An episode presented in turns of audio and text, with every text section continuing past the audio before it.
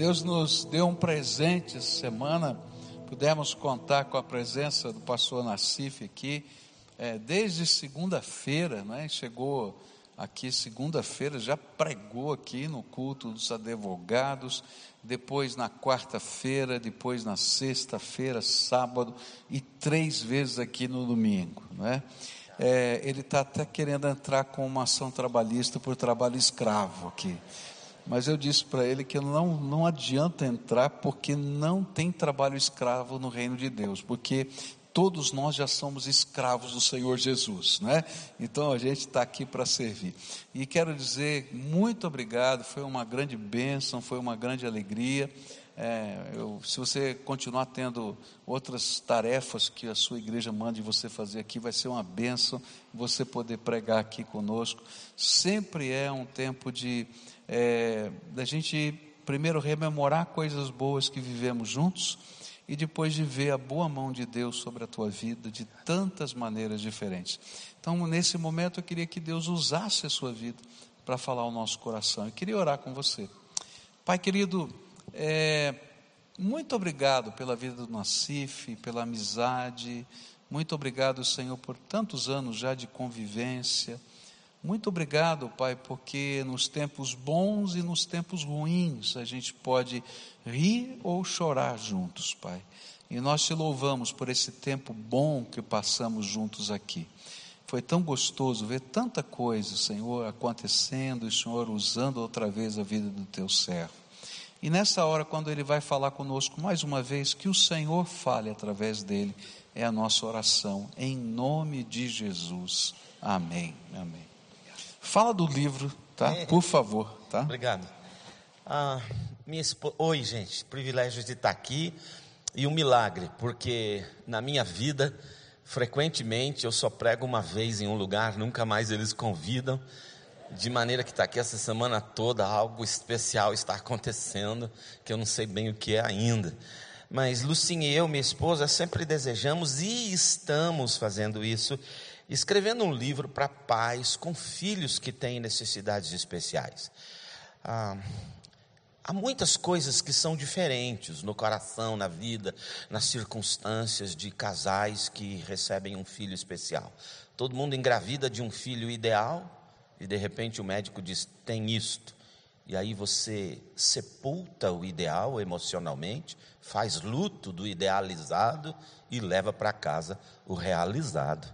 Isso é toda uma diferença. Dúvidas, o que, que aconteceu, por quê, quem é culpado dessa história, pecamos, algum parente pecou, tem todas essas maluquices que entram na vida e no coração dessas pessoas. Depois o processo de adaptação, como é que faz com as outras crianças da casa, que quase sempre são deixadas de lado, porque a criança especial suga todo o nosso tempo e as outras crianças vão sofrer os seus traumas por causa disso. Então a gente está escrevendo um livro sobre isso.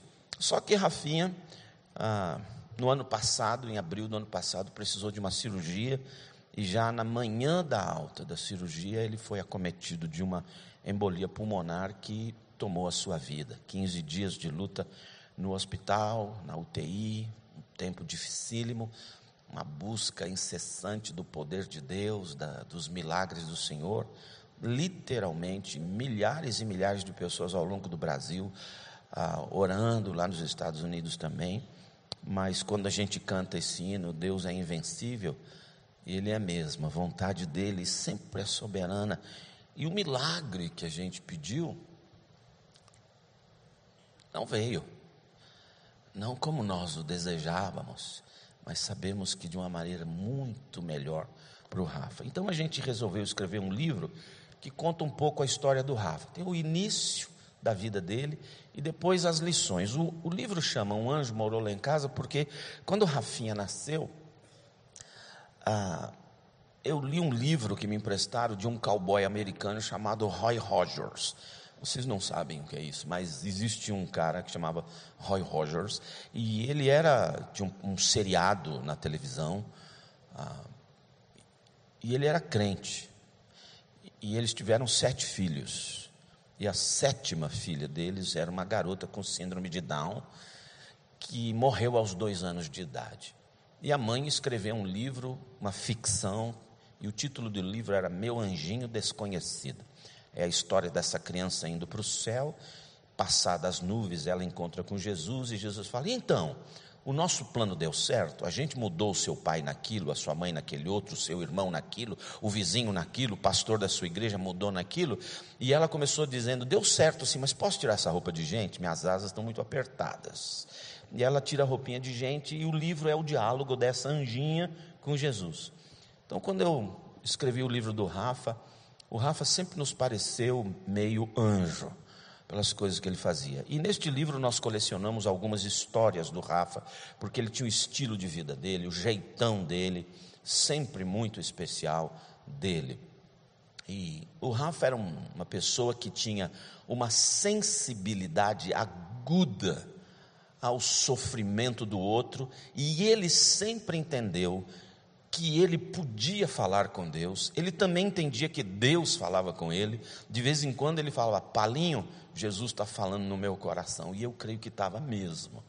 E quando ele via alguém sofrendo, ele agia. Ele, se ele, alguém ligava para mim, o que, que foi, Palinho? Ah, alguém está no hospital. Para o carro, vamos orar agora. Vira o carro, vamos vê-lo no hospital. Tudo tinha que ser de imediato. Socorrer alguém era imprescindível à vida de Rafael. E eu lembro uma vez vindo para casa, me deu uma enxaqueca no carro. E a minha enxaqueca é complicada, ela vem com tontura. Eu passo 10 horas jogados no chão, vomitando. Eu estrebucho para tudo que é lado. As pessoas pensam que eu estou endemoniado. É uma confusão. Vomito o tempo todo. Fico três semanas com dor na costela, nas costelas por causa de vomitar. E a enxaqueca me pegou e Rafinha sabia como era a minha enxaqueca. E no carro ele vinha dizendo assim: Ai Jesus, chegando em casa, eu preciso falar com você para você curar o meu pai. Só que a dor foi tão grande que quando eu parei o carro, eu já caí do carro, vomitando pela rua, as escadas da casa. Eu só ouvi Rafa dizendo: Ih, Jesus, tem que começar agora. E porque era urgente o negócio. E de hora em hora ele foi no meu quarto, me fazia cafuné e perguntava se eu estava melhor, e voltava para o quarto dele, levantando clamores, agonizando diante de Deus em alta voz pelo palinho. E eu ouvia as orações dele, e eu me levantava, ia me segurando pelas paredes, ia até o quarto dele para dizer: Filho, papai está bem. De tanto ver a agonia dele em oração. E Rafa sempre era assim. E ele um dia falou: Papito, eu quero ser pastor. Eu falei: Epa Enrolei, empurrei com a barriga.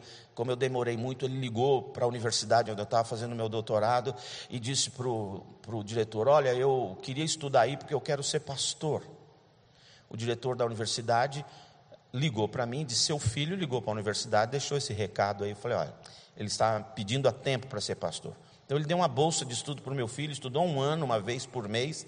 Ele ia nas aulas de teologia da universidade. De manhã ele ficava olhando, depois do almoço ele dormia na cadeira mas depois de um ano eles fizeram uma formatura para Rafael com beca, chapéu, diploma. Ah, ele recebeu o diploma de ministro especial. E aí ele falou: Agora eu sou pastor. Eu falei: Dá um tempo, Rafa, peraí. E fui enrolando com a barriga. E um dia saindo de casa, disse: Palinho, onde você vai? Eu vou para o concílio. Que é isso? Falei: É que tem um rapaz que terminou estudos teológicos e a gente vai fazer o exame dele para ver se ele pode ser pastor. Falou: Ah, e quando é que eu vou ter o meu? Eu enrolei com a barriga, ele ligou para todas as células da igreja e marcou nas, em uma das células o concílio dele. E aí o pessoal da célula, Rafa está ligando aqui dizendo que vai ter concílio lá em casa e ainda mandou fazer churrasco. Eu falei, então vai. Aí eu fui, examinei o Rafa, fiz três perguntas para Rafael. Você ama Jesus? Uhum. Você ama Jesus? Aham. Você ama Jesus? Aham. Eu falei, então já fiz todas as perguntas. E aí o pessoal olhou para mim, olhei para eles e falei: e agora? E agora vamos fazer a ordenação dele. E marcamos um domingo e ele foi ordenado pastor especial. Você ter uma ideia como ele impactou depois a última igreja onde estamos hoje, no culto em memória ao Rafael, pastor da nossa igreja, disse assim: quando nós convidamos o pastor Nassif para ser pastor dessa igreja, nós não conhecíamos Rafael. Se tivéssemos conhecido, certamente Rafael teria sido convidado e não Nassif. Tem muitas dessas histórias aqui nesse livro que tanto me traz recordações dele. E Rafa tinha um sonho, ser famoso. E eu tenho um sonho, ficar rico de maneira que você puder, no final do culto, compre esse livro para fazer Rafa famoso.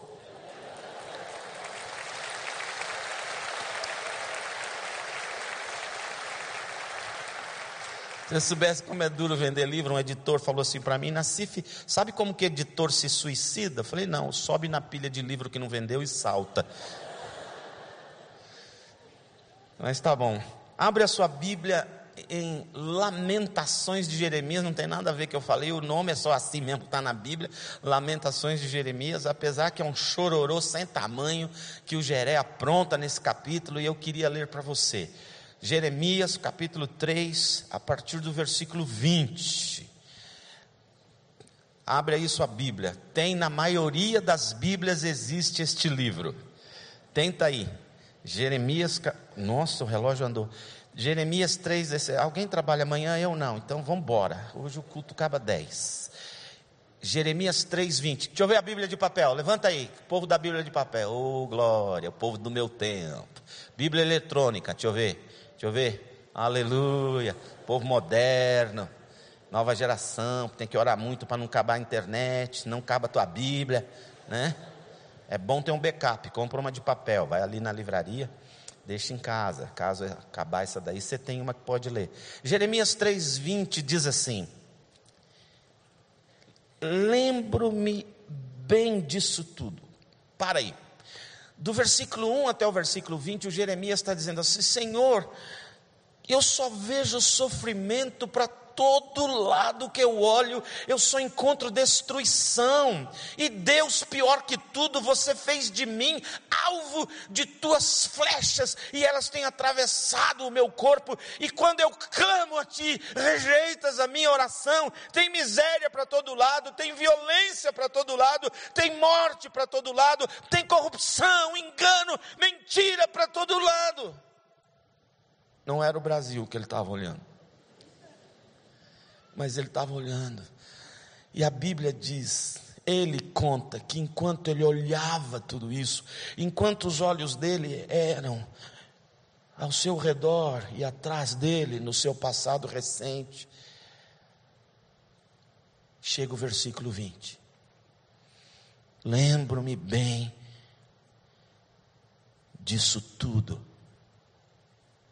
e a minha alma desfalece dentro de mim.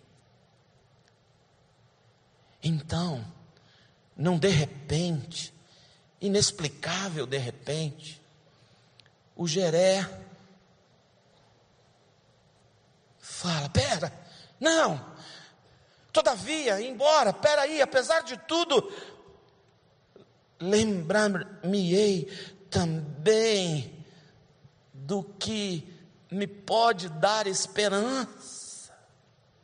E ele diz: graças, graças ao grande amor do Senhor, que é, do Senhor é, que não somos consumidos, pois as suas misericórdias se renovam cada manhã. Renovam-se a cada manhã, grande é a sua fidelidade digo a mim mesmo, a minha alma, digo a mim mesmo, a minha porção é o Senhor, portanto, nele porei a minha esperança. Versículo 20 para trás, olhando para o passado, versículo 21, esperança é algo que vem vindo o Senhor é bom para aqueles cuja esperança está nele, não nas circunstâncias ao redor, muito menos no seu passado. Para com aqueles que o buscam, é bom esperar. Olha essa palavra. Tranquilo. Pela salvação do Senhor. Senhor Jesus, nos abençoe nessa hora, essa é a Sua palavra. Certamente nela há algo que o Senhor deseja para a gente. Fala conosco. Senhor, nós lemos a Bíblia, mas ela entrou na minha cabeça e está se misturando com todas as tranqueiras da minha cabeça. E agora a Bíblia corre um risco enorme de que quando sair pela minha boca já não ser mais a Bíblia me livra e nos livra de que a palavra que sair da minha boca ainda continue sendo Sua palavra. E nos abençoe. Em nome de Jesus, no nome forte de Jesus Cristo. Viver ou morrer, a escolha é sua. Faça a sua escolha. Se você quer morrer, você vai dirigir o carro da sua vida com os olhos fixos no retrovisor. Imagine isso. Você dirigindo o carro da sua vida com os olhos fixos no retrovisor. Em vez de olhar no para-brisa, você dirige o carro da sua vida com os olhos no retrovisor e nunca tira os olhos do retrovisor, nunca tira os olhos do retrovisor. O que vai acontecer? Você vai errar o caminho. Você vai bater o carro, vai cair no buraco, vai se machucar, vai machucar alguém. O Jeremias está do versículo 1 ao 20, olhando para trás, olhando a sua vida com os olhos no retrovisor da sua existência. Você não pode dirigir o carro da sua vida com os olhos fixos no retrovisor. Seu passado é a sua referência, jamais a sua residência. Enquanto você viver no passado, você não tem presente e muito menos futuro. E pensa que não dá vontade de ficar no passado. Um dia desses eu estava parado no trânsito, eu pus a mão no retrovisor do meu carro. E eu vi que o retrovisor do meu carro focalizou um desenho que eu tenho no braço do meu filho.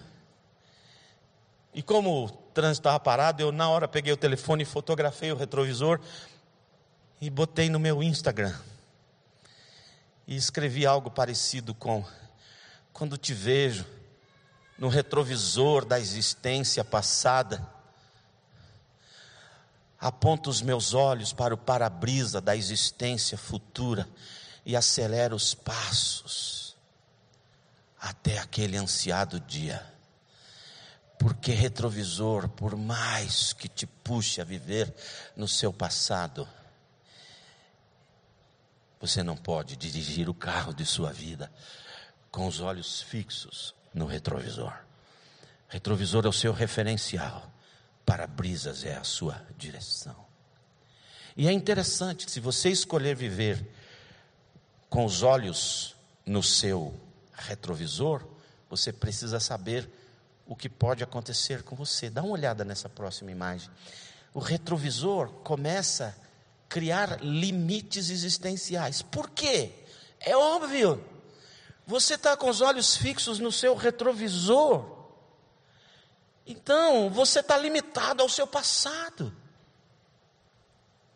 O que é pior, quando eu estou limitado ao meu passado, o meu presente fica imobilizado, fica pequeno, eu fico apertado, eu não consigo me locomover, porquanto há amarras do meu passado, ao qual eu dirijo os meus olhos, de onde eu jamais tiro a minha lembrança, a minha memória, e sempre quando eu dirijo o carro da minha vida, só olhando para o meu retrovisor, eu fico imobilizado, e o que é pior, eu fico dolorido e sem visão do futuro. É óbvio, para para pensar. Se você dirige o carro de sua vida com os olhos no retrovisor, você não está olhando para frente, você está olhando para trás. O retrovisor tem o poder de destruir você. Você vai continuar assim? O Jeremias disse: Não, não eu vou trazer à memória o que me traz esperança, eu vou colocar os meus olhos no para-brisa.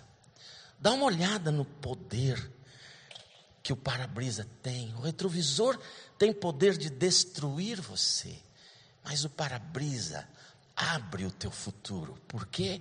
Porque agora você primeiro sabe a direção certa. Vou repetir para você. Retrovisor é a minha referência. Opa, posso para a esquerda, não posso para a direita, alguém está me ultrapassando. Retrovisor sempre a minha referência, jamais a minha residência. Quando eu coloco os meus olhos no para-brisa, eu encontro a direção certa.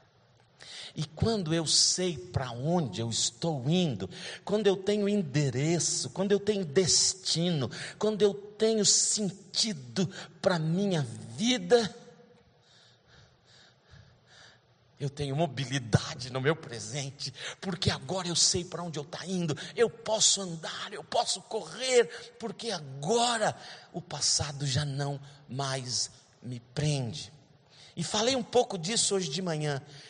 Quando eu consigo parar de viver no meu passado, significa que eu começo a enfrentar e experimentar cura do meu passado. Os arquivos de memória, as dores do meu passado longínquo presente, remoto ou instantaneamente agora, agora há pouco. Todas estas coisas me imobilizam, me adoecem, mas quando Deus me ajuda a olhar para Ele e dele enxergar o meu futuro, eu sou curado, e essa cura eu sinto agora. Sabe por quê? Porque as dores, as dificuldades, as lutas, toda confusão, todo problema, toda ferida, toda ausência, toda falta, toda perda do meu passado, longínquo ou muito próximo, me adoecem. Mas me adoecem hoje, mesmo que tenha acontecido muito longe no meu passado. Mas quando eu recebo cura, a cura é hoje, a sensação, o bem-estar. A cura é hoje, é agora. E então, porque o Senhor me ajuda a não mais dirigir com os olhos no retrovisor, mas dirigir com os olhos no para-brisa, eu começo a divisar, perceber, ver, às vezes fisicamente, às vezes por fé, ver o meu futuro e as alegrias do meu futuro são sentidas no meu presente. Escolhe você viver ou morrer, continuar morrendo ou decidir por viver. Nestes dias, duas fotografias me chegaram da Síria. Felizmente eu não as tenho para mostrar para você agora. Uma delas, um homem, numa cidade derrubada, feita monturos, pedras, tudo caído, tudo destruído um pai dando banho nos seus filhos numa banheira, praticamente ao ar livre, por quanto tudo à sua volta havia sido destruído. E o pai sorrindo para seus filhos. Eu vi Jeremias olhando à sua volta, mas por causa dos seus filhos, dando banho neles, no meio da sujeira, no meio de escombros, no meio de destruição, dando banho neles e rindo com eles, como quem diz, olhar para frente. E a outra foto de uma mãe caminhando numa rua que dos dois lados da rua nenhuma casa ficou em pé, todas elas foram transformadas em pedras. Mas ela está de mãos dadas com seu filhinho que está chutando uma bola, caminhando. Eu não sei como é a rua da sua existência. Eu não sei o que tem ao redor de sua vida. Eu não sei como é o contorno dos prédios, das casas, das pessoas que passam por você enquanto você caminha. Não sei se há um contorno de dor, de perdas, de escombros ou se é um contorno bonito. Mas eu sei que você pode escolher a despeito do que está acontecendo com você agora. Você pode escolher viver no seu passado e morrer, ou viver no seu futuro e viver. A escolha é sua. Como Jeremias fez isso? Algumas dicas do Jeré. Primeiro, eu não estou sublimando o meu presente, eu não estou fazendo de conta que ele não existe. Eu não estou rompendo em fé, apesar de tudo, mas rompendo em fé, apesar de tudo.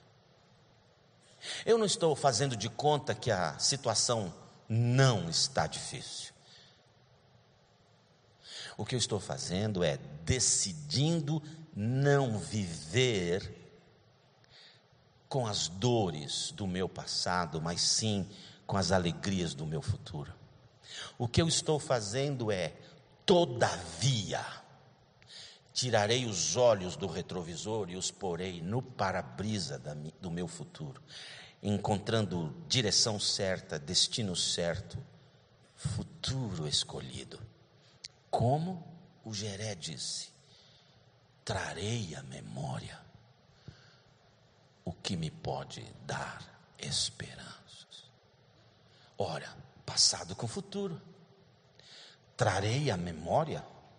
Você só tem na memória o que já entrou na sua memória, portanto, o que está na sua memória é passado. Ou você lembra do que aconteceu no futuro? Difícil. Trarei a memória é quem é o meu Deus.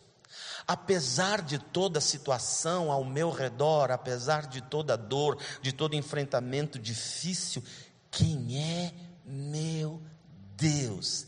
É aquele que faz com que as misericórdias dele se renovam todas as manhãs em minha vida, apesar dos pesares. E eu posso confiar nele, na fidelidade dele. É infalível mesmo quando há escombros ao redor, mesmo quando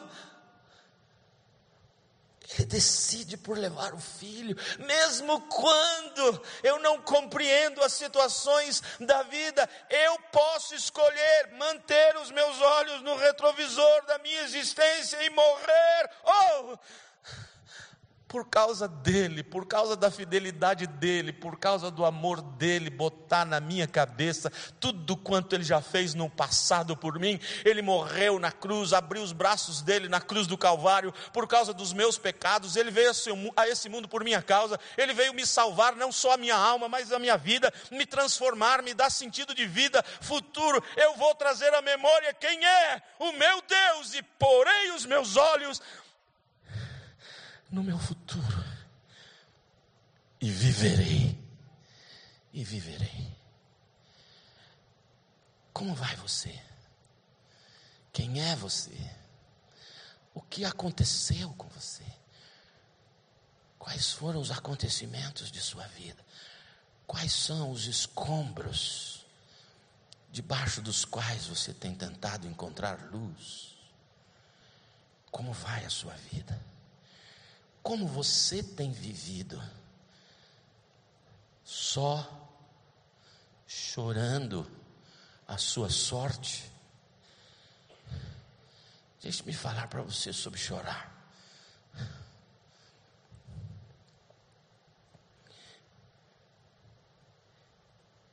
De vez em quando,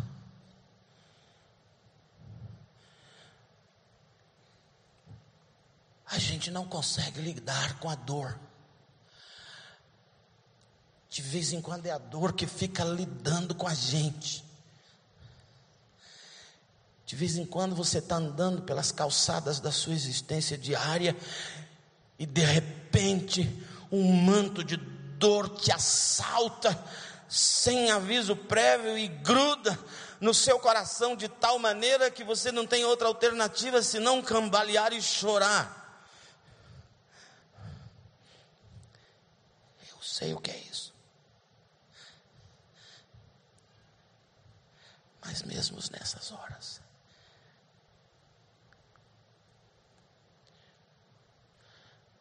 tenho que trazer à memória o que me dá esperança. E aquele que na cruz por mim morreu, é também quem me levará à vitória eterna. E apesar de às vezes o choro, a dor e o pânico e o desespero insistir em se instalar no peito, eu preciso dizer, todavia, trarei à memória o que pode me dar esperanças.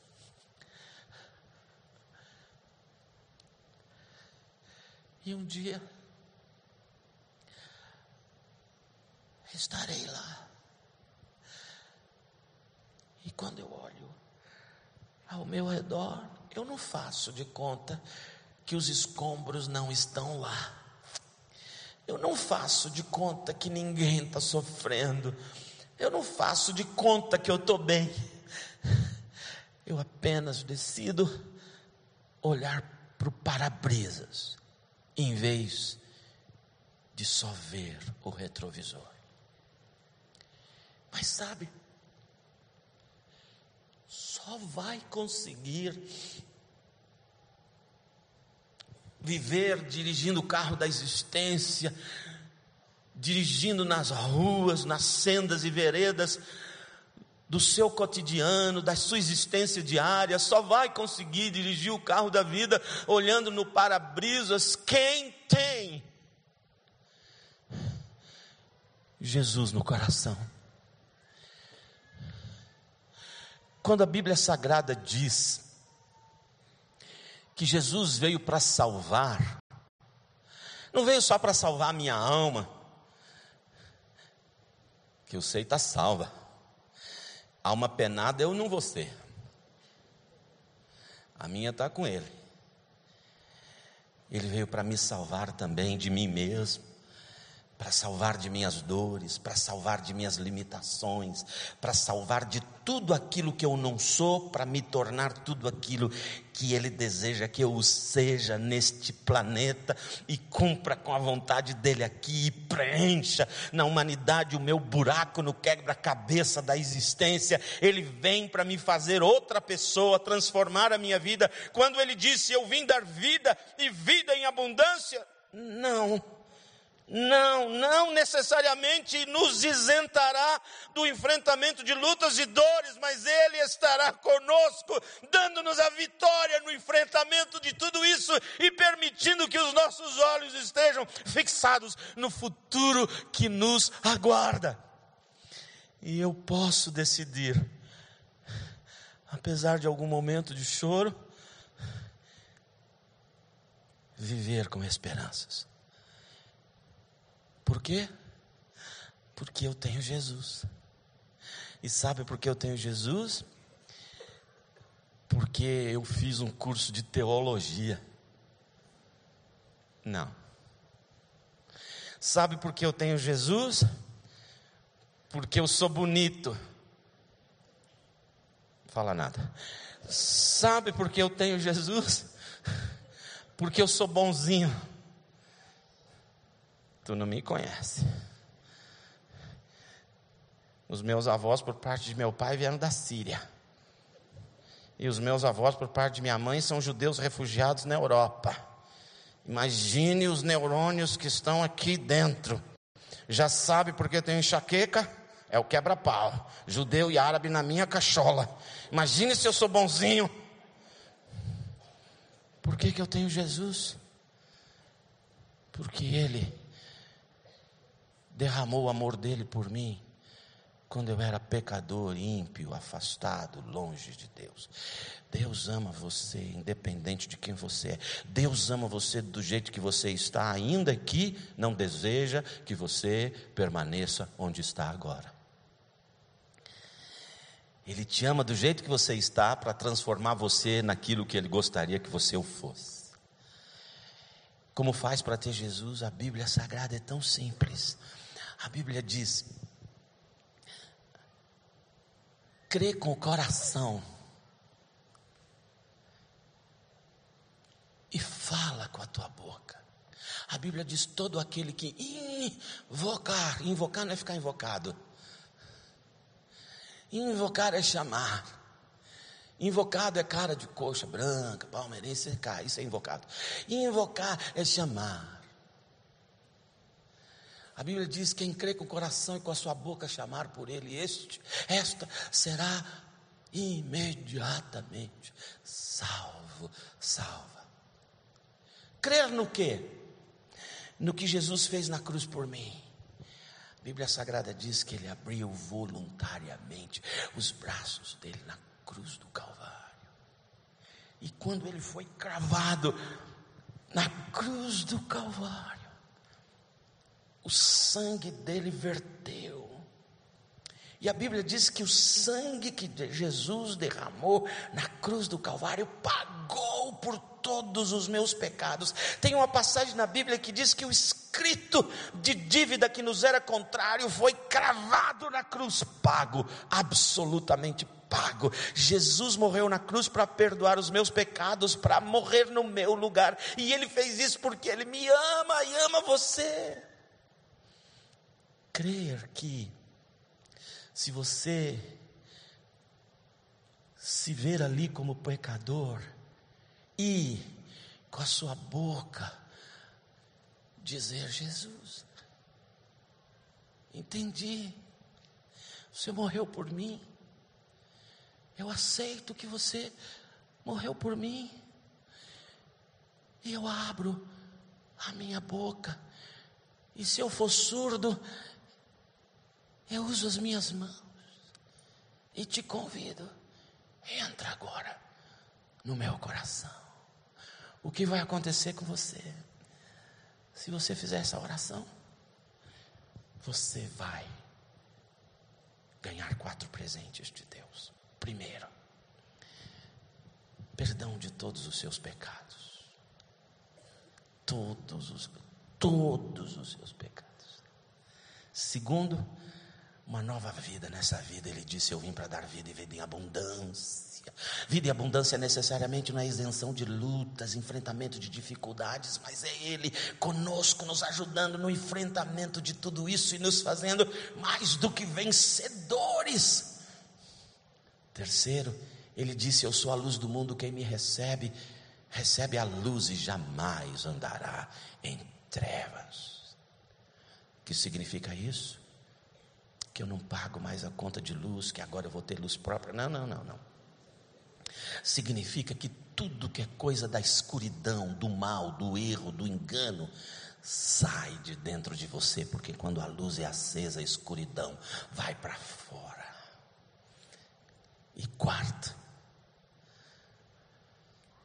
a vida eterna, lá nos céus.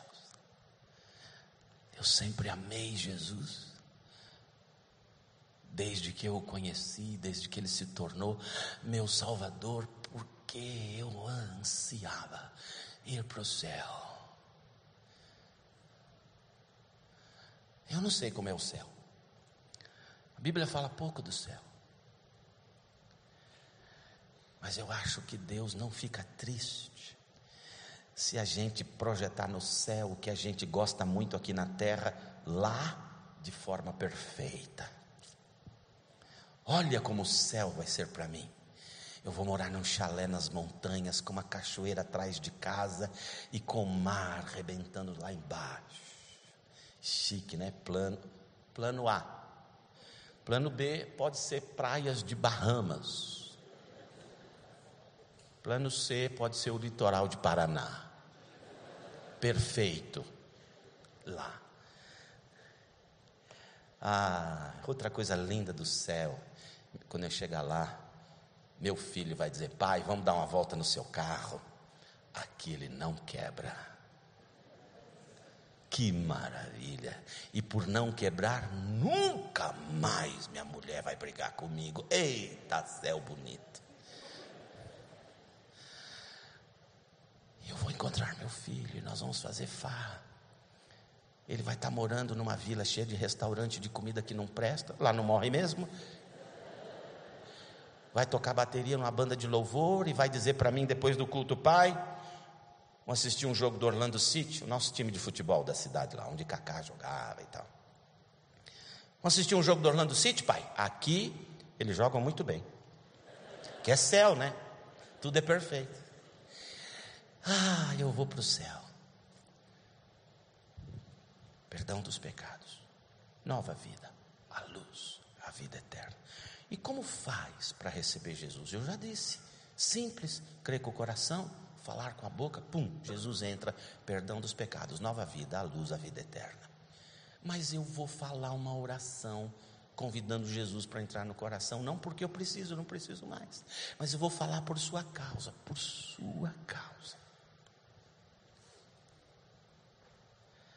A oração que eu vou falar é simples: Jesus, eu creio que o Senhor morreu na cruz por mim. É verdade, eu sou tão pecador, mas hoje eu abro a porta do meu coração e te convido, entra no meu coração, torne-se agora meu Salvador e dono de minha vida. Amém. Só assim. E eu vou pedir para a igreja do Senhor Jesus Cristo fechar os olhos agora e orar. Igreja, nós vamos orar dois versículos. Primeiro versículo, Jesus disse: Vou enviar o Espírito Santo e ele convencerá todas as pessoas do juízo, do pecado, do juízo, do pecado, da justiça e do juízo. Primeira oração que você vai fazer, a igreja fala: Espírito Santo convence todo mundo que está aqui do pecado, que leva para o inferno, da justiça, que é Jesus na cruz por eles, e do juízo, se eles não aceitarem Jesus. Segundo o versículo que você vai orar, a Bíblia Sagrada diz que o Deus deste século cegou o entendimento dos incrédulos para que não lhe resplandeça a luz do Evangelho. Segundo o versículo que você vai orar, você vai dizer: Satanás, eu te proíbo de cegar a cachola de qualquer pessoa nesse auditório. Você está impedido de cegar qualquer entendimento todas as mentes neste auditório, hoje e agora, já são livres e libertas para decidir por si mesmo. E você que está nos visitando, eu vou falar essa oração. E se você deseja receber Jesus para ele ser o seu Salvador e aquele que te ajudará a viver com os olhos no para-brisa e não mais no retrovisor da sua existência, se você deseja receber Jesus para receber perdão dos pecados, uma nova vida, a luz de Jesus e a vida eterna, repete da onde você está essa oração, porque a Bíblia diz, a Bíblia diz, a Bíblia diz, crê com o coração e fala com a tua boca. Solta a tua voz alta, suficientemente alta para você ouvir a tua voz.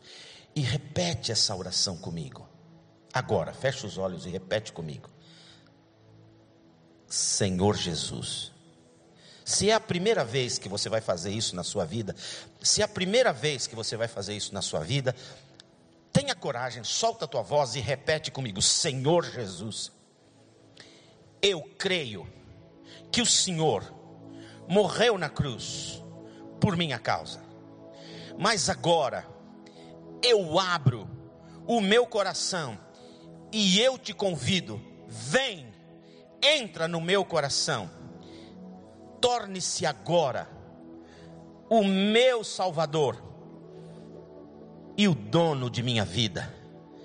Muito obrigado, porque o Senhor me ama e me aceita do jeito que eu sou. Amém. Quantas pessoas neste auditório lá em cima, agora eu perdi vocês de vista e lá em cima, quantas pessoas, pela primeira vez nas suas vidas, fizeram essa oração com sinceridade, franqueza de alma e coração e mente, dizendo: Eu creio e eu convidei Jesus para ser o meu Salvador. Quantas pessoas fizeram essa oração comigo pela primeira vez em suas vidas? Levante uma de suas mãos. Graças a Deus. Uma pessoa lá em cima que eu consigo ver, mais algumas pessoas aqui embaixo, graças a Deus. Então vou fazer um desafio grande, até para você que está lá em cima, vocês que estão lá em cima, vocês que estão aqui embaixo. Eu quero cumprimentar você. Eu quero dar parabéns a você. Eu quero dar Deus te abençoe a você. Eu quero orar por você e depois a igreja vai dar uma lembrancinha para você. Então eu queria convidar você sem medo, sem vergonha nenhuma, vem aqui Vem aqui, vem aqui comigo, eu quero orar com você. Venha, venha. Você que levantou a mão, venha. E se você não levantou a mão, mas entregou a sua vida para Jesus, venha, venha em nome de Jesus. Sai, sai do seu lugar e vem aqui. Deus te abençoe, Deus te abençoe. Fica aqui comigo um pouquinho. Deus te abençoe, Deus te abençoe, Deus te abençoe. Mais alguém? Mais alguém? Venha, sai do seu lugar. Eu tenho um minutinho para você aqui. Eu quero te cumprimentar. Quero orar com você. Deus te abençoe. Deus te abençoe. Deus te abençoe. Jesus te ama muito. Deus te abençoe. Deus te abençoe. Fica aqui comigo um pouquinho. Deus te abençoe. Deus te abençoe. Deus te abençoe, campeão. Fica aqui, Pai, com ele. Deus te abençoe. Deus te abençoe. Deus te abençoe. Deus te abençoe. Deus te abençoe. Deus te abençoe. Deus te abençoe. Jesus te ama. Deus te abençoe. Deus te abençoe. Quem eu não cumprimentei aqui? Oi. Deus te abençoe. Deus te abençoe. Deus te abençoe. Deus te abençoe. Deus te abençoe. Vem para cá, vem para cá. Afunda para cá, afunda para cá. Deus te abençoe. Deus te abençoe. Deus te abençoe. Deus te abençoe. Deus te abençoe. Deus te abençoe. Gente, quanta gente bonita. O céu vai ficar bonito a beça, né? Quando a gente chegar lá. Ainda bem, porque eu não vou contribuir muito para isso. Mais alguém? Mais alguém? Vem aqui. Vem aqui. Deus te abençoe. Fica aqui comigo. Mais alguém entregou a sua vida para Jesus? Vem aqui. Eu te espero. Eu te espero. Amanhã eu acabei de decretar feriado municipal e não tem aula, nem trabalho para ninguém. Se você acreditar nos poderes que eu tenho, Deus te abençoe. Que gostoso. Fica aqui comigo. Mais alguém vem vindo? Só sinaliza para mim. Aqui. Oh, caramba, Deus te abençoe. Mais alguém? Vem mais alguém? Deus te abençoe. Deus te abençoe.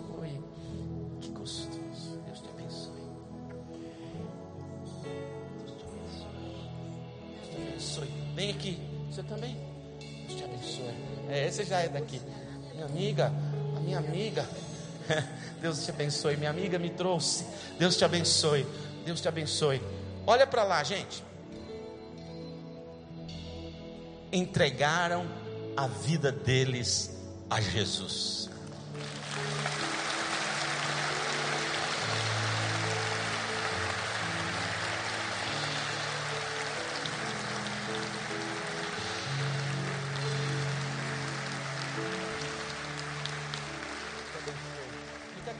Fica aqui. Mas, oh, parabéns, Deus te abençoe. Fica aqui comigo. Olha, dizer uma coisa para vocês que eu esqueci de dizer. Jesus Cristo, eu não sei como vou resolver isso, porque eu esqueci de dizer. Jesus Cristo, ele só entra no coração da gente se a gente pede. Vocês pediram, vocês repetiram uma oração dizendo: Jesus, entra aqui. Eu esqueci de dizer que quando a gente pede para ele entrar, ele entra, mas não sai nunca mais.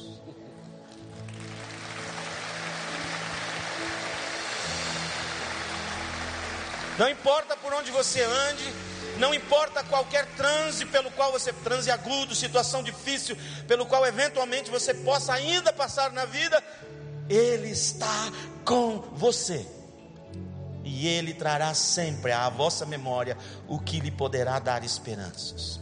Você já orou ali recebendo Jesus? Nunca mais precisa fazer essa oração, mas agora eu vou orar por você. Feche os seus olhos, ouve essa oração. Espírito Santo de Deus, glorificado seja o seu nome. Obrigado por estas vidas que se entregaram ao Senhor agora. Verdadeiramente, Espírito Santo de Deus entra em cada um destes corações. Torne-se agora o Salvador e o dono da vida deles.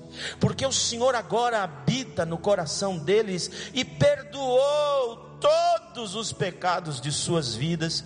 Eu quero te pedir, Deus começa a dar esta vida em abundância, essa vida com significado, essa vida com direção, essa vida com sentido, essa vida de vitória. E ilumina o coração, a mente e arranca tudo que não presta, tudo que quem sabe o passado causou de dores, feridas, fraturas. Vai lá, Espírito de Deus, ilumina tudo, faz ser pessoas de mente, mente aberta, iluminados, corajosos, empreendedores, otimistas, cheios de fé.